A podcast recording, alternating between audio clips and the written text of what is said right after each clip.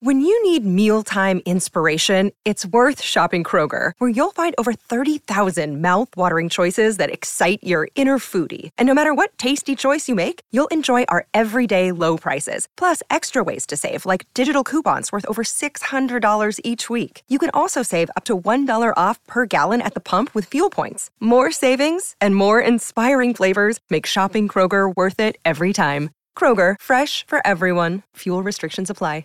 Another day is here, and you're ready for it. What to wear? Check. Breakfast, lunch, and dinner? Check. Planning for what's next and how to save for it? That's where Bank of America can help. For your financial to-dos, Bank of America has experts ready to help get you closer to your goals. Get started at one of our local financial centers or 24-7 in our mobile banking app. Find a location near you at bankofamerica.com slash talk to us. What would you like the power to do? Mobile banking requires downloading the app and is only available for select devices. Message and data rates may apply. Bank of America and a member FDIC. Hello, friends, and welcome to episode 86 of the Burden of Command podcast. I'm your host, Earl Breon. Today's guest is Mr. Alex Yastrebenetsky, and he comes to us from our friends over at Interview Connections. Now, Alex is the co founder and CEO of InfoTrust, a global marketing technology and consulting company. Under Alex's leadership, InfoTrust serves many of the world's most recognizable brands including 40 plus of Fortune 500 companies. InfoTrust has been recognized as one of the top places to work in the nation per Fortune, AdAge, and Inc., and has been named the best place to work in Ohio for three years by Crain's Cleveland Business. InfoTrust has also been among the Cincinnati Business Courier's best places to work twice. InfoTrust has been included on the Inc. 5000 list of the nation's fastest growing privately held companies every year since 2015. Alex is a co author of the Amazon best selling book Crawl, Walk, Run Advancing Analytics Maturity with Google Marketing Platforms. He has also written extensively about leadership and entrepreneurship for Inc., Forbes, and Entrepreneurs Organization. Now, this was a really great conversation that uh, Mr. Yastrebenetsky and I had. Uh, we talked a lot about building one of those best place to work company cultures, as you heard he's had so much success doing, uh, the value of entrepreneurship, and we even talk a little bit about gender equality uh, in the workplace and how it helps build one of those best place to work cultures. So we touch on a lot of topics. This is a great interview. I know you're going to enjoy it. So I'm going to go ahead and get out of your way and let you get right into this interview with Mr. Alex Yastrebenetsky. All right, well, hello everyone, and welcome to this episode of the Burden of Command podcast. I'm your host, Earl Breon, and my guest today is Alex Yastrebenetsky. Alex, thank you for uh, joining us today. Earl, it's a privilege. I'm really excited spending some time with you. Oh, I'm I'm really jazzed about this conversation. You know, based off of our uh, pre-show workup, I think this is going to be an outstanding episode. And uh, you know, I don't want to leave the audience uh, uh guessing too much. I want to start you off with that that kind of cornerstone question of the show. What does the phrase "burden of command" mean to you? That's a that's a great question, and you know, the reality is, I think a year ago, my answer probably would have been somewhat different. And the reason it's a year ago, you know, is no, we just went through nine months of war, and the war, if you will, and the war is not over. I have a lot of my friends, entrepreneurs, they're still their business is still really hurting. I have friends whose business is down to zero, and they're finding every possible way to pivot, survive, and to save their team. And so I think one of the most important lessons, especially that came out the last nine plus months of us as business owners, uh, supporting our teams. And I, I'm very intentional about using the word supporting and leading our teams because right now the most important thing we need to do is leaders, I feel, support our team through this war is to figure out what kind of leaders we want to be and what does being in command mean to us as leaders. Because on one hand, it's definitely a privilege to be leading number of people. But at the same time, it's an incredible responsibility, and even more so when you have things that are completely out of your control as a leader. You have external events that are have nothing to do with you, nothing have to do with your team. Your business can be closed tomorrow just because of uh, the pandemic. And so, who do you who do you choose to be as a leader? And so, it's a, it's a great question, but I cannot give you an easy answer because it's a, it's a very important dichotomy of leadership using a quote from one of my favorite authors and thought leaders, Jocko Willink, that we always leaders have to figure out for ourselves. How do I find how do I find the balance between being a, uh, being a person in charge and appreciating the value that I can I can make such a big impact as a leader with the fact that ultimately I'm the one responsible for everybody and I need to own uh, own the outcome not just for the organization but outcome of the fact that I have every, I have so many families that I'm personally responsible for. No, I I love that answer and you know Heck, I love all the answers I've gotten on this show so far, but I, I really do love that one because you're right. I mean, it's it's a balancing act. It's it's knowing when uh, when to be able to enjoy the privilege and when able when you have to kind of uh, yoke that burden that comes with it. And you know, folks, here's one of the things that I can tell you right now that I know, uh, and I, I hope you could hear the sincerity in Alex's voice. But how I know he means what he's saying is, and I'll let you kind of fill in the details here on it, but uh, you and, and, your organization, InfoTrust, you actually participated during this uh, uh, COVID uh, crisis, this war, as you call it, which I like that uh, analogy because it has been a battle. Mm-hmm. You actually participated in something called, the was it the, the No Layoff Challenge? Oh, thank you. That's a, I love talking about it, and I'll try to keep it short because this is one of my absolute. I feel really passionate about it because it's been probably the most exciting thing I got to do as an entrepreneur in the ten years that I've been running the business. And so here's what happened. So I believe we went in lockdown on March 16th of this year, whenever uh, the president made the announcement, and then we never came back to the office. I think it was around the 16th or the 23rd of March, at least in Cincinnati. Right. And um, if you remember back at the time, it was like we were in a state of fog. Like you, nobody had no any idea what's going on. Everybody was freaking out. Uh, we had no visibility, not just into the next year or the next quarter, into what's going to be happening tomorrow. Our clients were just as freaked out as we were, and uh, a lot of people felt like you know the world is coming to an end. Oh my God, the zombie apocalypse. So what what do we do? And really, how do we support the team through this incredible one of a kind experience? Because certainly nothing, unless I guess you've been through a real war or a similar experience, nothing prepares you for you know how to react to stuff like that. Everything is more like academic um, experience. Right. You, you learn from business schools and so on. And so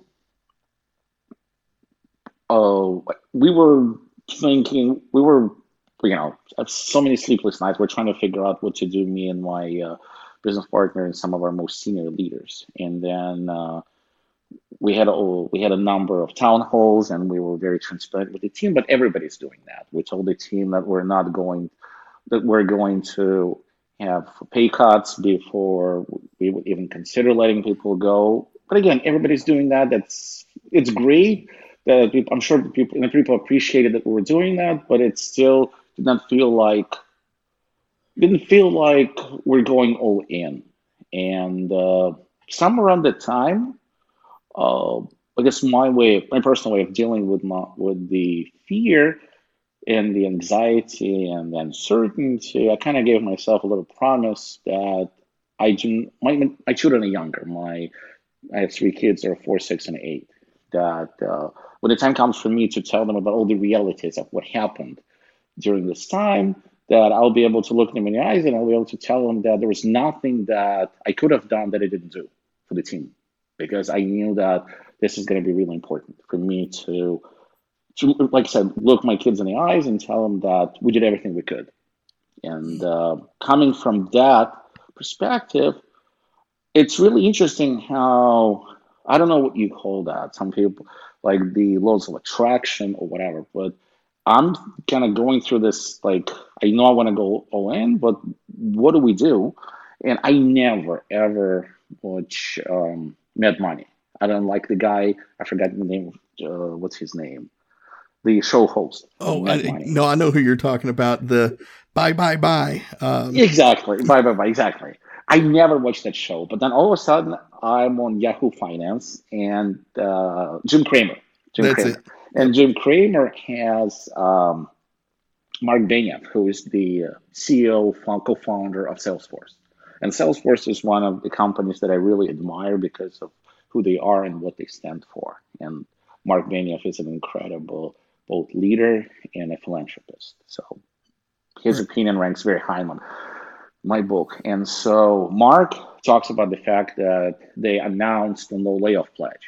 And, say, and not only Salesforce announced layoff pledge, but a number of companies in the, in the Silicon Valley followed, you know, followed their leadership, and they announced that uh, they're not going to cut any jobs. They will find a way to keep people for at least 90 days while things are getting worked out. And by the way, this was before PPP was approved. So because it's certainly easier to do that when you have federal support um, and uh, there's you know there's going to be money coming in to support the jobs. It's a little more difficult to do that, you know, without that cushion. But at the same time, once I once I heard that message, it really clicked in my head that this is uh, this is what I want to do. We want to find a way to do the same even if we have to give people pay cuts, even if we have to do whatever we need to do.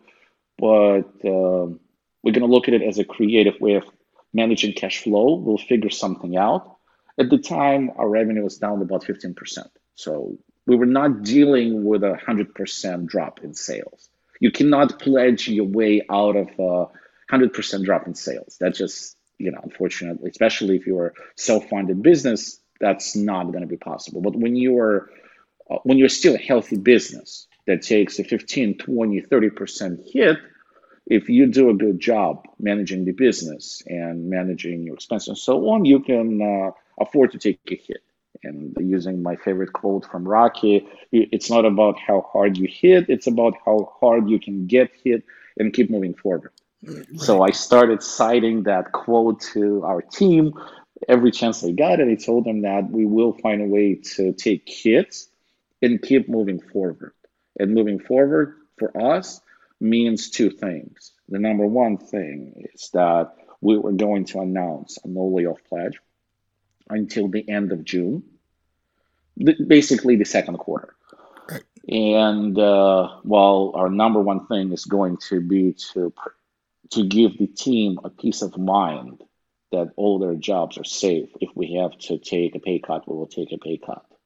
But we're all in this together.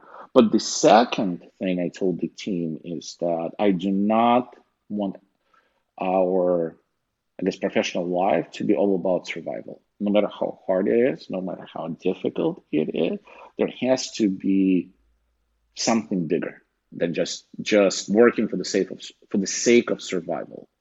And uh, kind of part of the thought process was that I spent quite a bit of time. I have a number of coaches talking to my coaches and talk and doing research on what made companies survive, you know, 9/11 and Y2K, post Y2K recession, and the, the great uh, recession of you know 2008 2009. And one of the things that a lot of companies have in common is the fact that they were a- able to come up with a deeper purpose for the team that it's not just about the jobs. It's not just about personal survival. It's about something bigger mm. and finding a purpose for to be successful.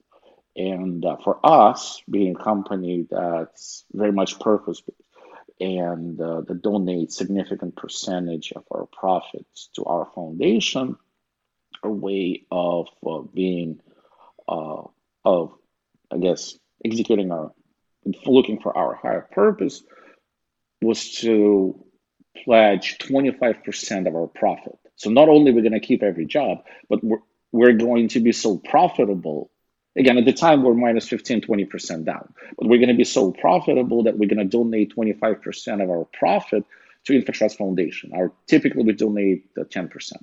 So we can support those who are less fortunate than us. And so we can focus on uh, all of the things that we can do as an organization instead of, again, just focusing on survival.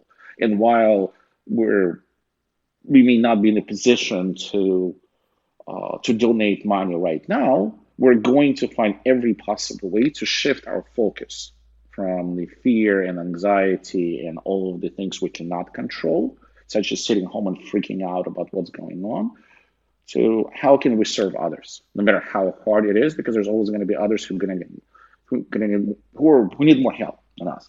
And so those two things first the no layoff pledge and then the focus on uh, giving and the higher purpose were the two things that really made huge difference. But then what was interesting we shared our no layoff pledge online on social media.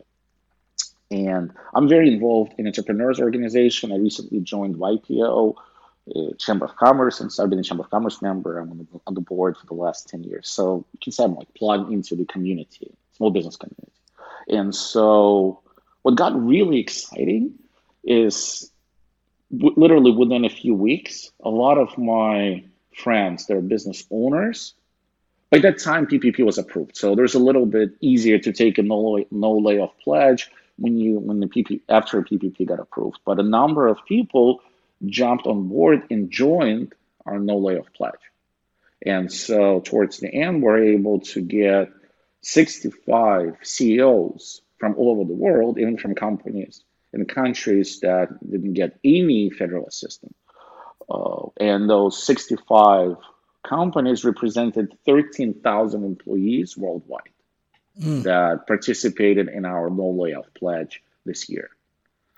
And so to finish the story, we extended our no layoff, no layoff pledge by another three months. And so we finally closed the pledge at the end of I think September. That was the that was the third quarter. Mm. And even to this day, we have not let anybody go. So uh, that's uh, that that's the story of no layoff pledge.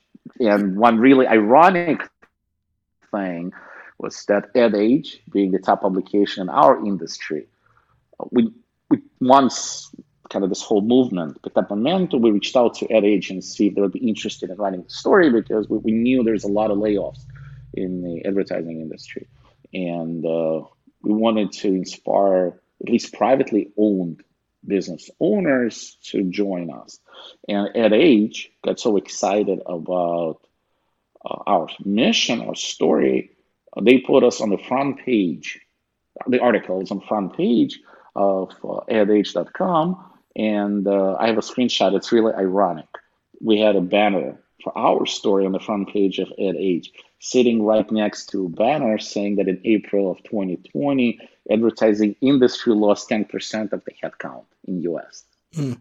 So it certainly kind of gives you goosebumps just thinking about it. That here right. we are, you know, a small privately owned company uh, doing a no layoff pledge while the industry is losing 10%. Kind of gives you uh, uh, massive sense. Speaking of the, I guess, the privilege of being in command, massive sense of pride for the kind of things, kind of impact you can make as a leader.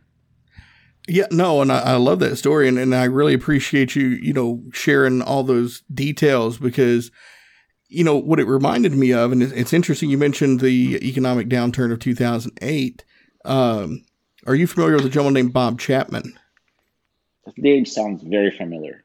So Bob Chapman, I've talked about him a few times here on the show. My listeners have probably heard his name, but uh, he kind of came to prominence, if you will, through association with Simon Sinek, because Simon mm-hmm. did a, a, deep dive in, um, I want to say it was Leaders Eat Last. Uh, he he really did a deep dive on Bob Chapman's company, uh, Barry-Wehmiller, and and they had a very similar experience to what you just did in in 2008.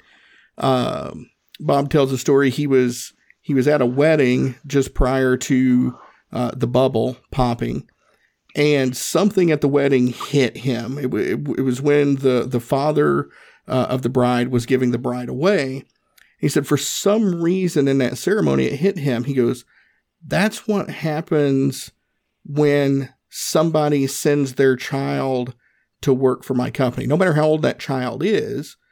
The, the parents or their spouse or whoever it is is sending them to come work for me, uh, thinking that I am going to provide for them. I'm going to take care of them, and I have a responsibility, just like uh, that these newlyweds have to provide and take care of one another. I have that same responsibility for my employees.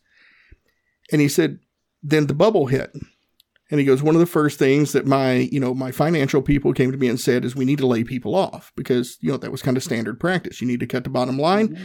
Let's cut jobs.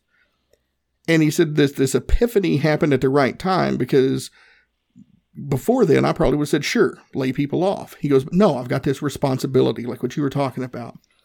And he challenged them to come up with a new way of cutting the amount of money they needed to cut without laying anybody off. And so they pitched furloughs, and he said, The only way I'm going to do furloughs is if it's everybody from top to bottom. And it's going to be rolling. No one group is going to mm-hmm. get hit harder than the others.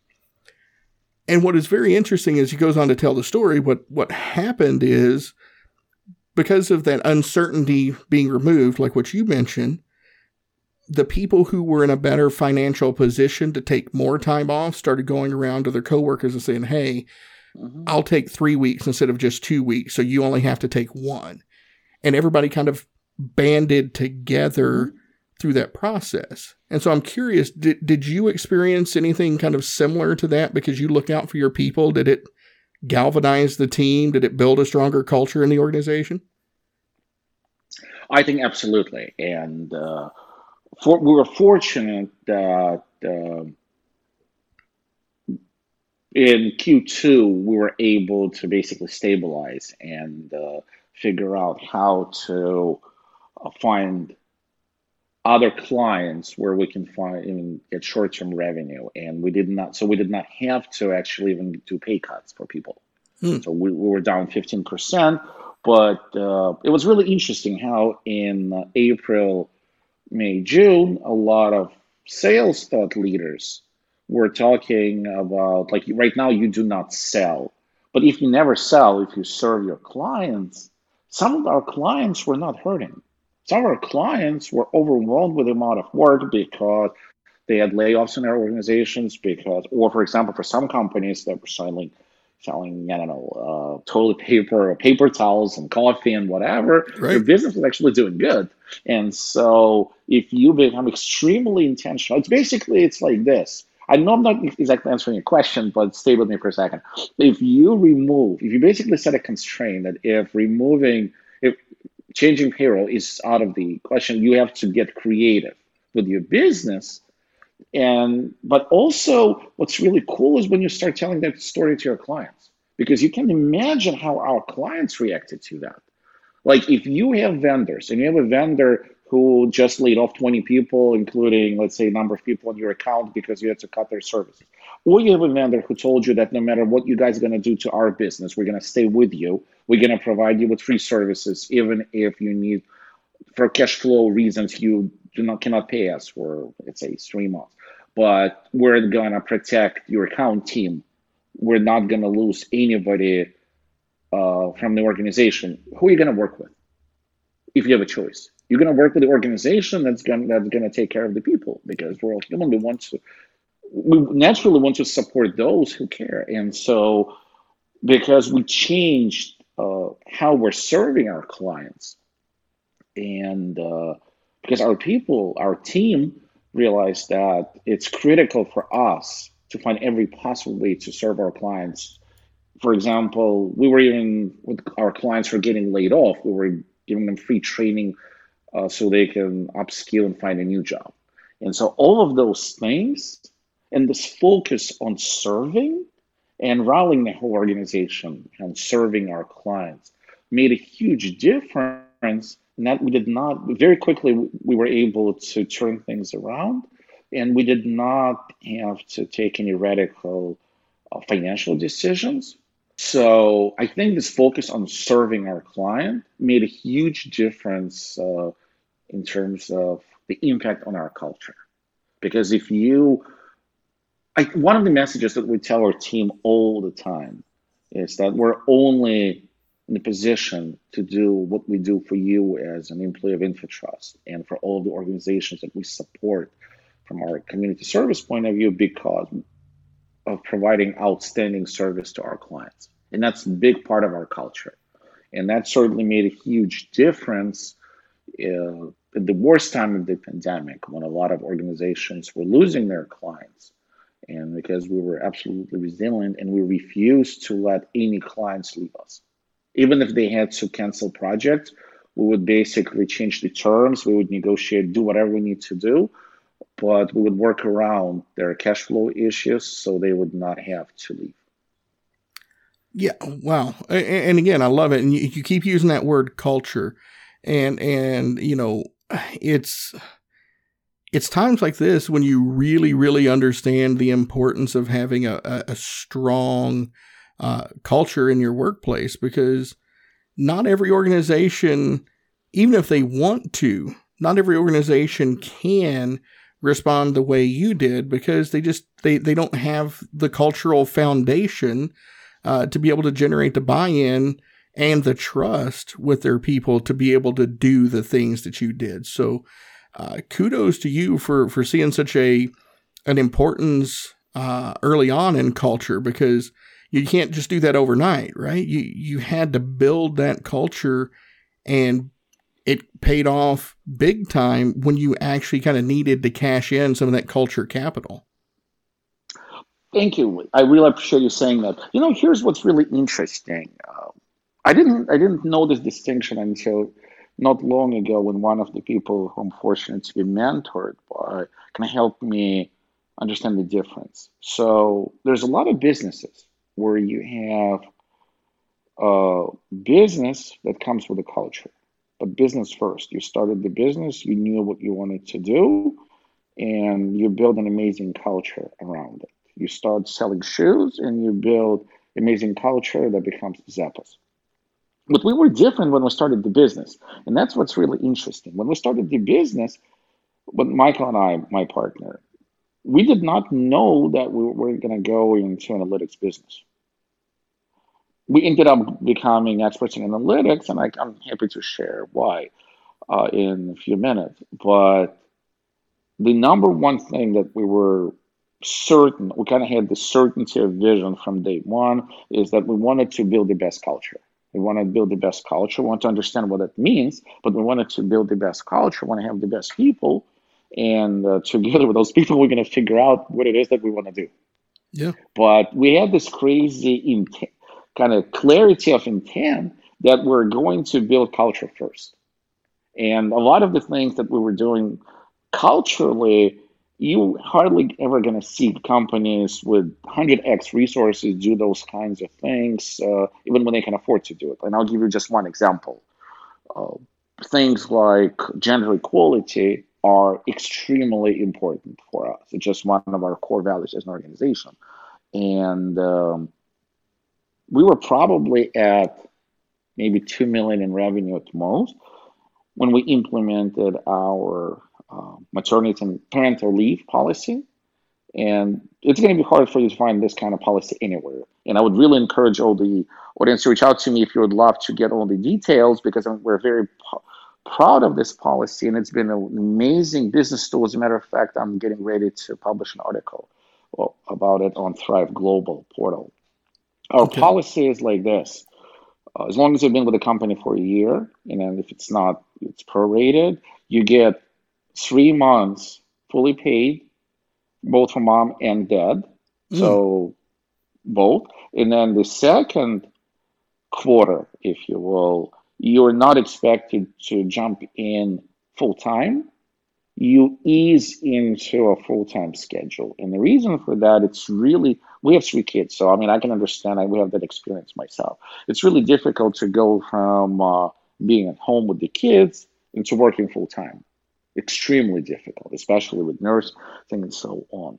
And so providing the team with the opportunity to kind of remove the expectation that you're going to be working 40 hours or more in some cases, obviously, in our business, sometimes it's a little bit more than 40 hours, uh, immediately and kind of ease into a normal work schedule makes a huge difference in your ability to balance your work work life kind of stuff, especially when you have more than one child.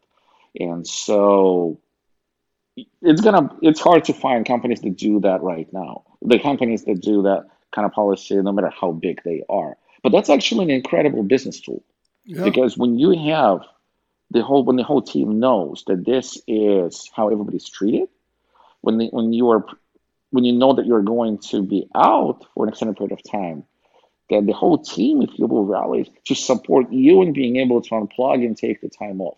It no, it's no longer stress. It's more of an empowerment opportunity because also you, and we have some most senior leaders in the organization take time off, take three month plus time off for new babies, and uh, because people are so grateful for being able to do those kinds of things, nobody just you know walks out when the baby comes without even things prepared. They start preparing well in advance, and also even especially the most senior leaders being unplugged for this period of time, and we really have no expectation that they're going to work. Even the most senior team members, that gives the other team members an opportunity to step up, right, and to grow as leaders. And so it's an amazing.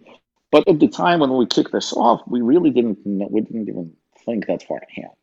But the intent was to do the right thing, and the right thing seems like, seemed like we want to give people time off, regardless of whether it's in mom or dad or it's adopted family, and the economic difference for us, whether if we give somebody reduced pay or force them to go on the short-term disability versus continuing to pay them.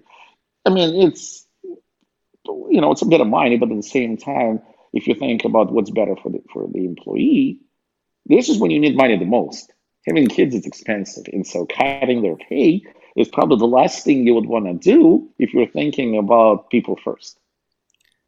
Wow. But when you when you do everything you do as a company with the people first mentality, that they reciprocate.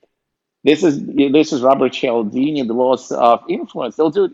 and It's absolutely amazing. The results are absolutely amazing because we have some people we've had multiple children and we've never had any issues knock on wood to this day we've never ever had any operational challenges with somebody um, taking advantage of things like our parental leave or our open pto policy and so on and that's that, just one of the examples yeah no that is a, an outstanding example because like you just said I, I don't know of any place that that has that good of a of a uh, maternity paternity leave uh, policy, and especially the fact that you you included uh, you know the father in that. I, have you know working with uh, uh, working with people throughout my career. Uh, you know that that is one of the big obstacles Uh, that I've ran into, and and uh, you, you, mentioned the word gender equality, and that, that is almost always synonymous with you know, increasing benefits and opportunities for women. But the maternity, especially maternity leave, was one of those where I found that that usually means gender equality, giving the father some of those same benefits that the mother gets. And what I've ran into is a lot of fathers talking about, yeah, you know, I went in to put in for for leave when my child was born, and they're like, why? Well, it's just as important for the father to be there too. Uh, okay, maybe not just as important, but it is important exactly. for the father to be there too. Um, so I love your policy because it, you know that to me that's true gender equality because you've taken into account the whole uh, the the whole concept and not just focused on one over the other. and, and in general, it's a very you know, it's a very emotionally intelligent decision. I'll use kind of the, the buzzword emotional intelligence there because, mm-hmm. again, not many people think to that, that depth and that foresight of that return on the back end of showing the people that you care that much about them. And you just enumerated a ton of benefits there uh, as to why every organization needs to adopt your policy. And I'll go ahead and say it right now. If you're an organization listening to this and you're looking for a policy, get in touch with Alex. He's already created one for you that works and he's proven it. Uh, we're literally getting ready to push a uh, submit button on uh, Thrive Global, which is new Arianna Huffington uh, portal, content portal on uh, leadership in the workplace. And this article, I'll send it to you so you can add it to show notes. But I do feel, and plus, you see, let's look at it this way from a gender equality point of view. When when the dad is available to support and spend time with the child, that would also make it easier for mom to re-enter the workforce. Mm-hmm. Yeah, and and I don't know what your experiences are in your field, but you know, uh, we tend to uh, work with a lot of uh, you know like law enforcement, military types, but also f- uh, for some reason a lot of uh, folks in scientific fields. And, and that right there, what you just mentioned, is like one of the number one reasons why we have a lot of women exiting STEM programs is because of, of the quote unquote childbearing issue with not having policies like what you have in place. So well, not only that, but uh, I'm sure you you and your listeners heard. I think New York Times or somebody did a study that as a result of COVID and kids uh, being uh, homeschooled, I believe two or three million women in U.S. alone had to exit the work uh, exit the workforce or change uh, their employment situation because they're perceived as the primary caregivers, and it's very difficult to have kids from school. And so, if the organization is not adopting, it's not supporting working parents, how are you how are you going to I mean, just logistically, when the school district is closed, right, right now in Cincinnati, in January post holidays, I would know that at least this week, uh, our school is closed. They're waiting. They're doing a wait and see kind of thing to see how many kids come back sick. But uh, I believe in the general in Cincinnati Public School District, uh, I believe they had a hybrid situation in, in the first uh, semester, first two semesters of the school year, where uh, basically it was two days at home and uh, two days in school, and then they were cleaning the third day. So, how do you support that as an organization when we basically may not even be able to afford childcare, and somebody in the family has to stay home with the child? It, it makes it really difficult. It's a, I mean, there's it's a huge problem right now and it's and it, unfortunately, I don't think there's enough employers and chambers of commerce and those who support especially small businesses are thinking about it because larger companies may have more flexibility, but a lot of small businesses may not have the flexibility to support working parents. And it's been extremely difficult. And unfortunately, as a result, a lot of moms had to exit the workforce or take a cut in some shape or form. Yeah, well, and you just mentioned another big thing there the the cost of childcare. Like, uh, you know, uh, by our choice, my wife or I, uh, neither one have really kind of felt the need uh, or the desire for for kids, but a lot of our fam our friends and family has, and hearing them talk about the the cost of childcare, you know, like you said, it, it's easy you know, it's easy for um, a like you know city, state, uh, even federal level to say, "Hey, we're going to stay home. We're going to close schools." Uh, but you know, if you aren't in a in a job where you can stay home, childcare is is cost prohibitive. Uh, you know, I, I have a have a friend who he is a stay at home dad, but simply because he can't find a job making enough money to make it worth not pay or to make it worth paying childcare for. It's cheaper for him to stay home. And uh, you know, so again, kudos to you and your organization for for having that foresight on on such a policy. Uh, and and I really hope more organizations take notice. And uh, you know, hopefully this podcast serves to to raise some awareness uh, for your efforts. But uh, you know, you've if I remember the the pre-show materials, you actually had the opportunity to speak in front of the UN on this topic, right? We did, and it was an absolutely amazing bucket list kind of uh, experience. I've been a member of Entrepreneurs Organization (EO) for about six, seven years now, and uh,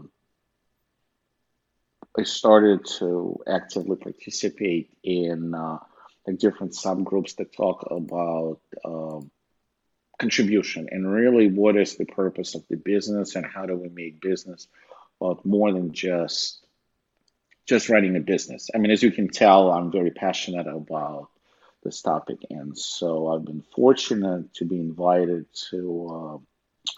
Group of, to join a group of about 150 entrepreneurs from all over the world. They're all we're all we're all members of EO.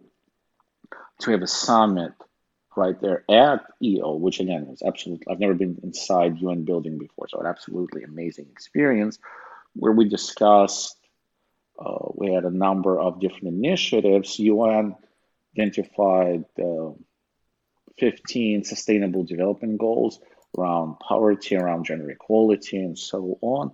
And we discussed what we as an organization, and EO as an organization has 14 or 15,000 members worldwide. So there's quite a bit of power in that organization. What kind of things we can do as an organization, and what kind of things we would want to encourage all members of the, of the organization to do. And some things are really simple. For example, we decided, we pledged that we're not going to buy and provide bottled water at EO meetings. It's a little thing, but at the same time, when you have a 15,000 member strong organization with a lot of global meetings, that's a lot of bottled water. Right. And basically, we just decided that we're going to spend a little bit of money, and the uh, uh, membership will support that to to to provide event attendees with like a little uh, aluminum, you know, drink. Um, what do you call this thing? And instead of providing uh, drinking water, uh, water in bottles. So that was like one of the easy to implement examples. And but an example that I personally felt really passionate about was, was actually the gender equality. And um, one of the things that we came up with is the beginning of uh, a new initiative that you uh, that EO is working on right now, a gender equality certification in the organization. How organization can go through a process of ensuring that uh, everything from uh, equal pay to equal working conditions and so on are put in place in the organization uh, to drive uh, gender equality. Mm so that like so that was one of the things that I personally uh, like. We had different task forces, so that's the one that I participated on. As you can tell, a lot of the things that we do in the company are very much around uh, gender equality and diversity and inclusion in general. This is one of our core values, and we go above and beyond in every possible way to support that. But that was absolutely amazing experience. Oh, Thank you for uh, thank you for giving me an opportunity to kind of relive this uh, one of a once in a lifetime kind of thing. Yeah, no, uh, absolutely. I can only imagine. I've never been inside the UN building either, but I can only imagine how impressive it is. And again, folks, look, here's the one thing that I, I'm hoping that my listeners are taking through this. It's kind of a common thread is you're making all of these huge impact decisions, but they're not that hard to implement. I mean, like the the bottled water thing, like that's that's not a hard thing to do, but not a lot of organizations are doing it. And I like the fact that you're, you know, if I understood, you're providing, you know, like the aluminum canteens, mm-hmm. uh, reusable. Um, I actually, because uh, I like to I like to check out new and weird stuff, right? And I was actually, they haven't settled on a name for it yet, uh, but I don't know if you've seen these. There's these these little, they're they're these little balls of water and like the casing is some kind of like it's a it's an edible algae based. And so the it looks like almost like a little like stress ball kind of thing. But you can either just kind of like take a bite and and sip out of it or you can just pop the whole thing in your mouth and chew and, and eat the algae and get the water at the same time. Very uh, cool. yeah yeah it's it's kind of neat. And you know the thing about it is is when more organizations are making those conscious decisions to to care and and that's the common thread that I've heard through this conversation about you and your organization is you've made a conscious decision to care uh, about your organization, your employees, and not just your employees, but your employees' families and all the people that they touch outside the four walls in their communities, it's amazing what an organization can accomplish and the impact that they can have. So, again, kudos to you for uh, for showing that type of leadership and, and, and taking on this mantle because it's it, it, it's amazing. It, it's really uh, an amazing conversation that we're having here. That you're proving that all of these organizations can be doing what you're doing very easily. Thank you. I think the most important thing for leaders to realize that culture has to start with the founder of the company. You can you do not hire HR. Uh, you can hire experts to help execute and give you ideas uh, to execute culture to, to figure out exactly what culture means for you because there is no you know quote unquote formula for culture, but the core values and the culture of the organization has to start with the leader. And I would encourage everybody to kind of, if you will, look inside and think about finding faith to do maybe a little bit more that would be right for people because the results you'll be astounded by the results but the 10 100x return you will get but most importantly it's not just the economic return and i promise you that if you if you follow people first mentality the economic return is 10 100x because people really appreciate and they want to work for a company that that has people first mentality and everything but also it's an emotional uh, return for you as an, as an entrepreneur. Your first question to me was the burden burden of uh, command, but at the same time, that's the privilege part. When you know that you as a leader, you made a decision, and here's the impact that you had. That you made a decision, and thirteen thousand people worldwide, because of some crazy idea that you had, were able to sleep at night because they had a job through the worst pandemic of the last hundred years. That's the privilege of command.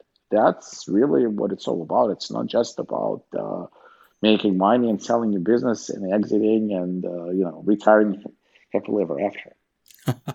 well, you, you hit on something there too that I think is is very important. Is is you know that return and and even that long term return on investment because you know, a lot of organizations, and, and I will say maybe not necessarily organizations, but leaders of organizations are very concerned about their legacy and what type of legacy that they're going to leave behind. And here's me looking kind of into my, my magical crystal ball, you know, 40, 50 years in the future. Well, maybe not even that. Let's just say 20 or 30 years in the future. When the, the, the children, uh, of these workers at your organization uh, are looking for places to work, mom and dad most likely are going to be saying, "Well, hey, come work for InfoTrust. I mean, they took care of us." And, and you're going to you're you're going to get more return on that investment for your maternity paternity leave policy for the water bottle policies for the uh, the no layoff pledge by having this this kind of legacy of being this outstanding place to work and people are going to be knocking your door down wanting a job and you're going to be able to attract better talent. And, and I know these are things that you've already kind of thought about and, and know, but just want to make sure that the audience is listening because return on investment isn't always about a dollar amount. Sometimes it's about longevity, and it, sometimes it's these decisions, like what Alex has made, that can determine whether you get to make it through a pandemic like COVID 19 or any other natural disaster uh, versus being one of the unfortunate few that, that well, maybe not unfortunate few, unfortunate businesses that go under because people want to work for an organization that takes care of them. And they want to take care of the organization that takes care of them. Anything that I just said there that you might disagree with? No, I agree 100%. And I would actually uh, offer kind of this point of inclusive point of view. So let's think through. Uh, you know, typical scenario of somebody who's an entrepreneur who uh, ran a business, was very successful, potentially uh, generated good cash flow, saved a lot of money, or maybe exited the business, what do people typically do when they exit the business? A lot of people create either donor advised funds or something because they want to give back, which is awesome. It's amazing thing for people, somebody who is financially successful to be in a position later in their life to give back. And uh, what people do, as an example, they decide to write a check to Children's Hospital. again, I'm just giving you, I'm exaggerating, but it's or some charity or so on. But the question is, why do you need to wait until later in life to make this impact? Why do you want to support if you do not, if you look at inclusive outcome, why do you not think about the children of your employees as the same children who will be going to children's hospital that you will be supporting later in life when you sell your business and you're looking for a place to donate. If children is something that you really care about. again, I'm just using an example as a father of three kids. I'm also on the board of United Children's Hospital, so that's something really important to me. But there are similar examples. But if you so if you think about it holistically, if you think about uh, inclusive outcomes, then the question is, do you really need to wait until you uh, become so successful that you're in a position to make the money, or do you do it now? Yeah. And yes, maybe right now your personal financial return or your result, yes, it's going to cost you money, but at the same time, I really love. I've been a huge fan of Tony Robbins for many years, and I really love his analogy that uh, giving is like uh, it's like a muscle you need to exercise. If you're not giving 10 cents when you have a dollar, you're not going to give a million dollars when you have 10. Right.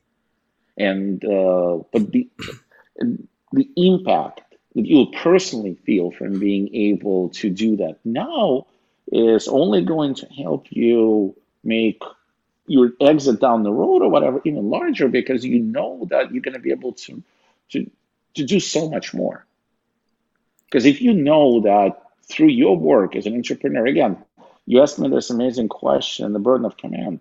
So let's look at burden of command this way. If you are leading an organization, and if the organization is, uh, let's say, donating 10% of uh, EBITDA to some cause, doesn't have to be the foundation. InfoTrust has an InfoTrust Foundation, but the organization just wants to do something good for the society and let's say there's something good as a society, feeding America 10 cents per meal.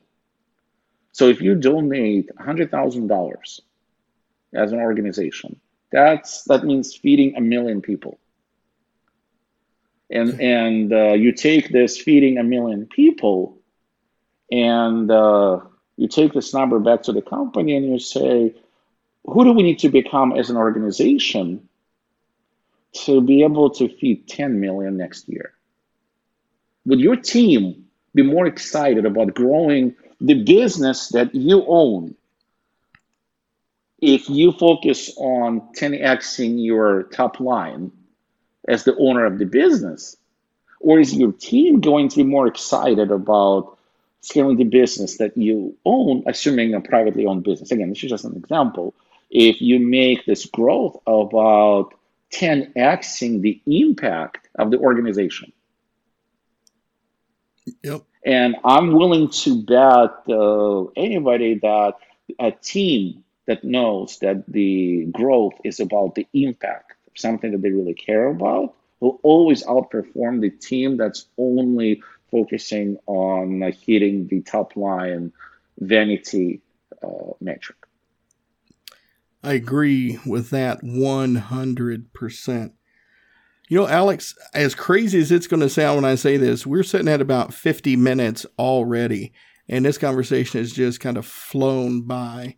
Um, before we look at, at wrapping up, is there is there anything that we didn't get a chance to discuss that you'd like to mention?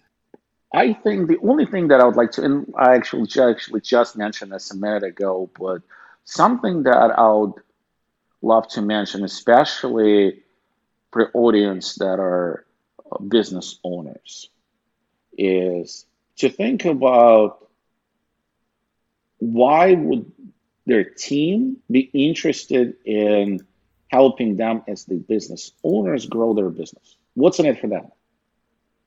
And I would challenge everybody to think about finding a way to make growth about something bigger. Mm-hmm. We actually came up with a motto in our company, and we finished most of our le- most of the meetings with this "give to grow" thing. But this "give to grow" as a business strategy is extremely powerful because if you make your growth about something bigger than just growth, the results will come. And the results will absolutely astonish you as, as an entrepreneur because the results, not just for you, but there has to be a reason for the whole organization to grow. And the reason for the, we all want a purpose, right? As an organization, why do we want to grow? Just so we grow? Like, really, why does it matter that we grow as a business? And if you can find a way as a leader, that's the privilege of uh, being in command. If you can find as a leader way to connect growth to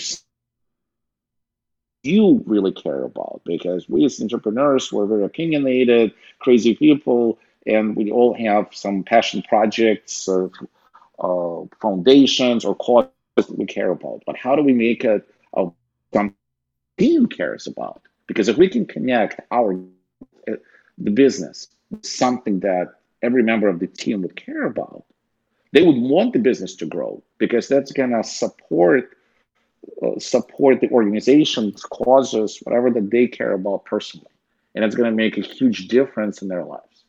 So not only you're doing kind of delivering greater good to the society, but you're also giving people an incredible reason to make your business successful because they're making the society, if you will, in their lives better by, by doing it.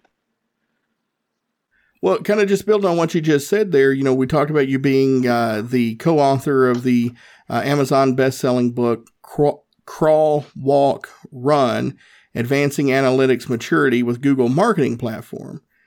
And, you know, while that's not necessarily a culture leadership type of book, you found a way to kind of connect that back to help you support your mission of making an impact in your society, right? Yes, thank you for asking that. So, yes, 100% um, of book sales are donated to the foundation.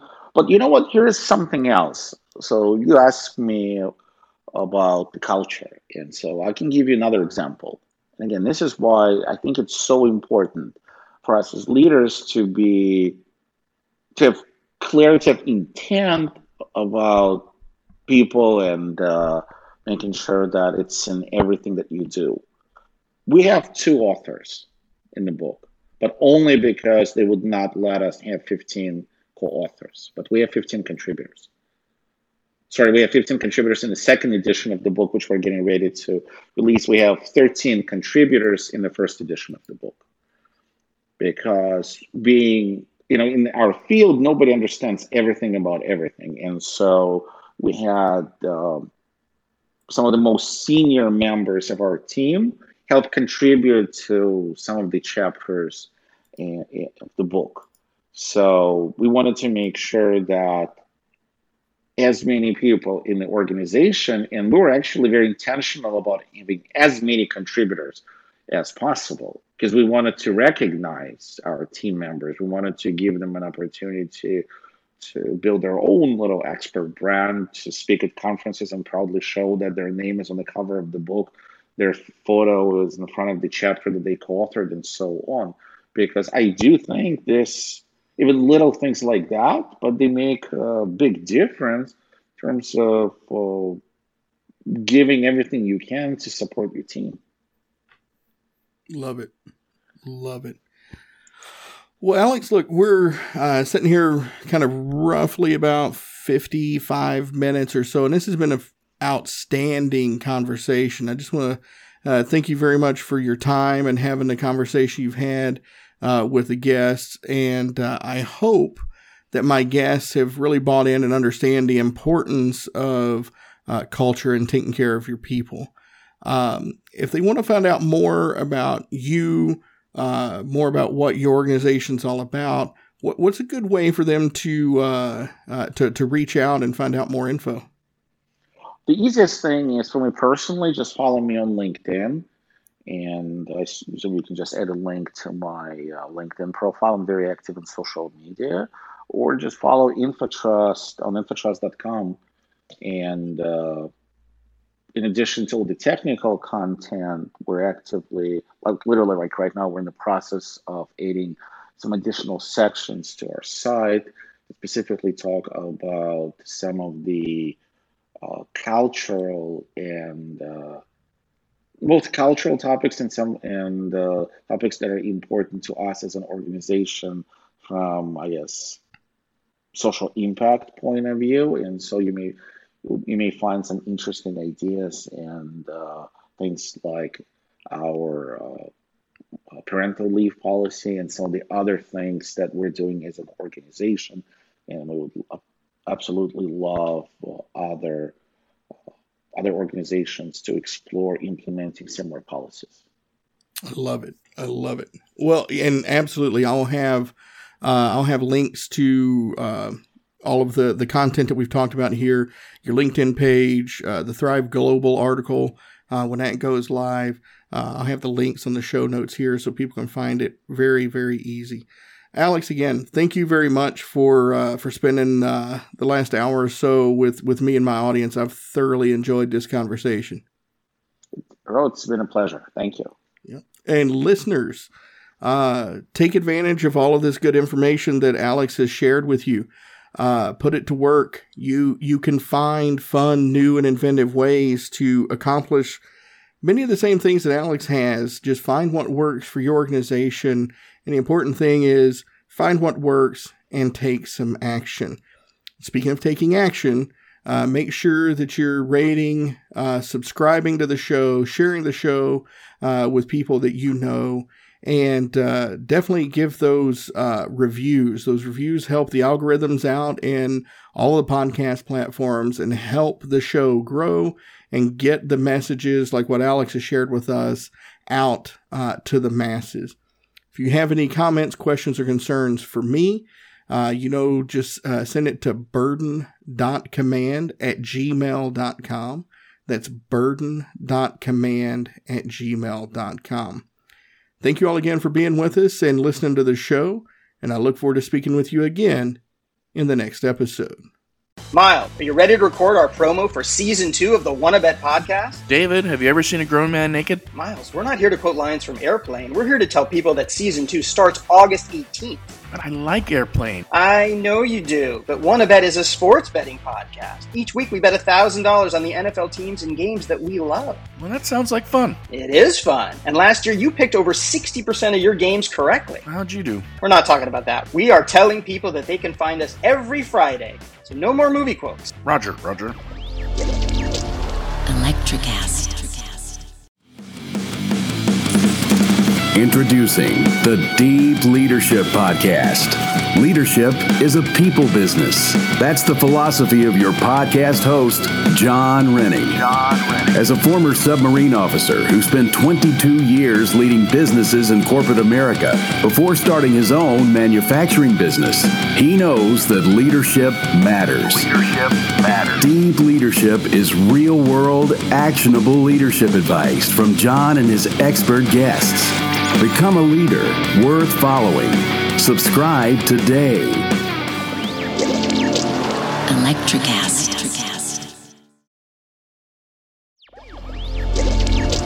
Electricast.